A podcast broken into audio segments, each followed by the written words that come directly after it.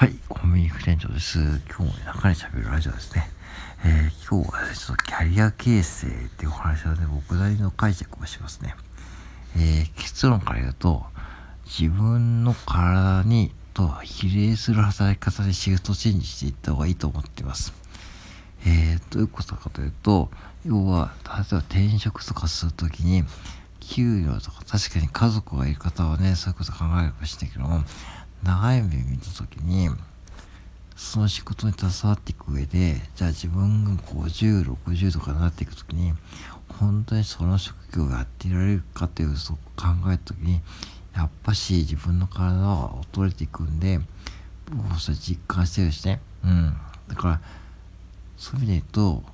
だんだんこう自分の働き方を楽にしていくってことはやっぱ必要だと思います。体力的にですよ。体力的に精神的にうん。って考えた時に、じゃあ、例えばどういうふうにするかというと、僕の場合はもう本当に完全にこうそういう働き方を目指していて、まあ、もう本当オンラインワークで稼ぐってことの勉強します。うん。B、もう20万円ぐらい使いました。そこにね、使ったんだけども、まあ本当にね、あのー、学びが多くて、多分これ続けていくと、まあ可能性は見えているんでやってます。うん。で、まあ何でもいいんだけども、働くのは別にこうね優劣と何何がいいとか悪いとかないんだけども、その例えば僕は前職マクドナルドやっていて今この年でもしマクドナルドやっていたらまずはもうねこういう土日にこうなスタンド F とかやる時間もないしというかその会社以外で自分のスキルを磨くってことは多分ほぼ不可能だと僕は思います。特にああいうビッグチェーンになればなるほど、ビッグチェーンの正社員になればなるほど、おそらく特に飲食店ですね、飲食店のビッグチェーンとかね、あと、ある程度、ある程度上場した会社の、えー、社員になればなるほど、多分、自分の好きを磨くってことはも難しくなってると思うし、うん。で、そこで頑張って経営とかでやろうとしても、やっぱし疲れちゃってね、体の気力がね、そこに向かないという意味で、やっぱりこう日本人の勉強時間が1日さ平均6分っ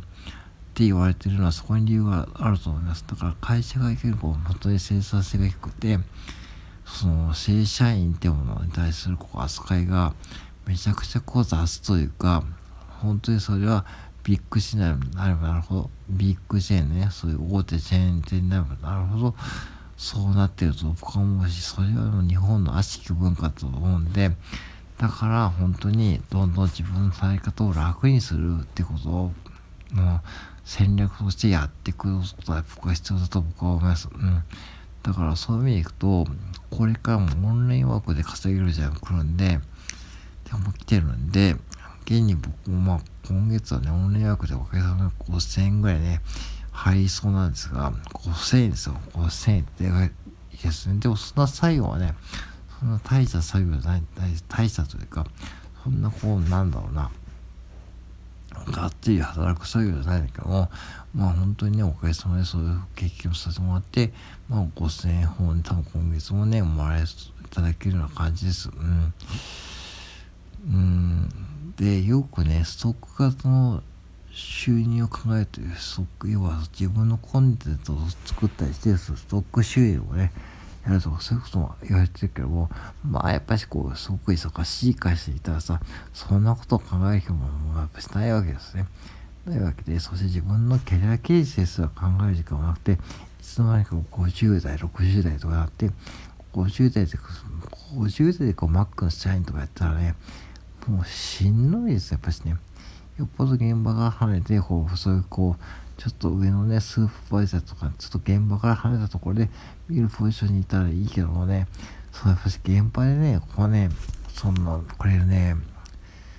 まあ今シルバークルーとかもこれね、募集してますからね、してますけども、やっぱしね、あの、本当にね、皆さん本当に言うけども、あれはテレビコマーシャルな企業の、まあ、イメージアップというか、ぶっちゃけ現場でね、そのシルバークルーさんを育てるのは本当大変ですし、本人もね、やっぱり大変なんですよ。うん、こういうコンビニの一緒で。だからそういう時にやっぱしオンラインワークとかして勉強しておいて自分のこうこのなるべく出勤したけどできる仕事で稼ぐ術をね身につけておくってやっぱ必要だと僕は思うしある日はそういう環境を見つけ見つけられたのこすごくラッキーですよね。うん。もちろん店に来てます本当にお金だいぶ払ってますよ。うん。もう20万以上払ってますけどでもさその人生考えた時にその20万でさ例えばさ1年で割ったらさなんねそんな金額いかないでしょ。うん。ね例えば20万だから1日いくらだろうな。まあ計算するとまあ6000円ぐらいか。6000円違うか。600円か。600円。そうですね600円ぐらいですね600円でしょ。600円ってさ600円ってさ米田コーヒーとかスタバでさなんとかフラピチーノって頼んでる人みんなねなんとかフラピチーノとかねよく写真ねインスタで上げてますよね。あんなあれをね一杯我慢すりゃさ別にねそんな大した額じゃないのだと僕は思うけどそれでこう将来のこうなんかスキルが身につくのであれば、まあ、安いくないですか。っていうお話なんですね。だからそう。だからもう一つ言うと水を切る時に考えるのは僕は日割りします日割りして例えばえーまあ10万円のパソコンが欲しいならこれ3年使うとしたら1日いくらになるかなって考えた時にねセブンカフェ一杯分よりもはるかに安いわけですね。だからその100円の尊さ要は100円の尊さを考えるようしていてだから僕はあんまりねそのよくねセブンカフェたまにしか飲まなくなりました。うん。そういうこと考えるようになってからだからだからなんだろうな。そのお金の使い方とかも変わってくるしその自分の人生の考えた時にそういう一個一本見せておくとだんだんこうなんかこう自分に入ってくる情報も変わってきますよね。いやそうなるともうそれに乗ってまあ勉強していけばいいだけなんでそんな焦る必要もないと僕は思います。逆に怖いのがその今、今でこうそういう日本のこう、なんかこう根性で働いてる会社にずっといて、そして自分が出世することだけ目標にして、ね、やってる人ですよね。うん。うん。大きな会社に入って、そういうところに行って自分の、ね、地位をね、確実に生活に頑張っているし、残業もいっぱいやってる会社もね、いるけども、ぱしね、本当にそれも逆だと僕は思います 思いますよ。うん。だから、本当にね、いつもこう、あまり話が止まんないけども、まあ、強引にまとめると、やっぱり自分の体力と自分のこう、比例した当たり方を見つけていく。そこにやっぱすごい敏感なアンテナ必要なんで、まずはゆる本業を見つけるってことですね。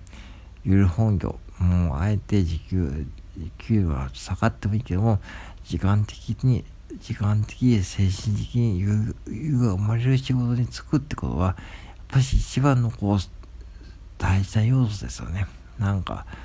うん、そういうことはまあ言ってる方いると思うんで、僕はあえて言わさせてもらいました。うん。はい。まあ、これはもう普通の価値観なんで、まあそこはね、まあ本当に一概には言えませんが、僕の考えでございます。以上です。以上です。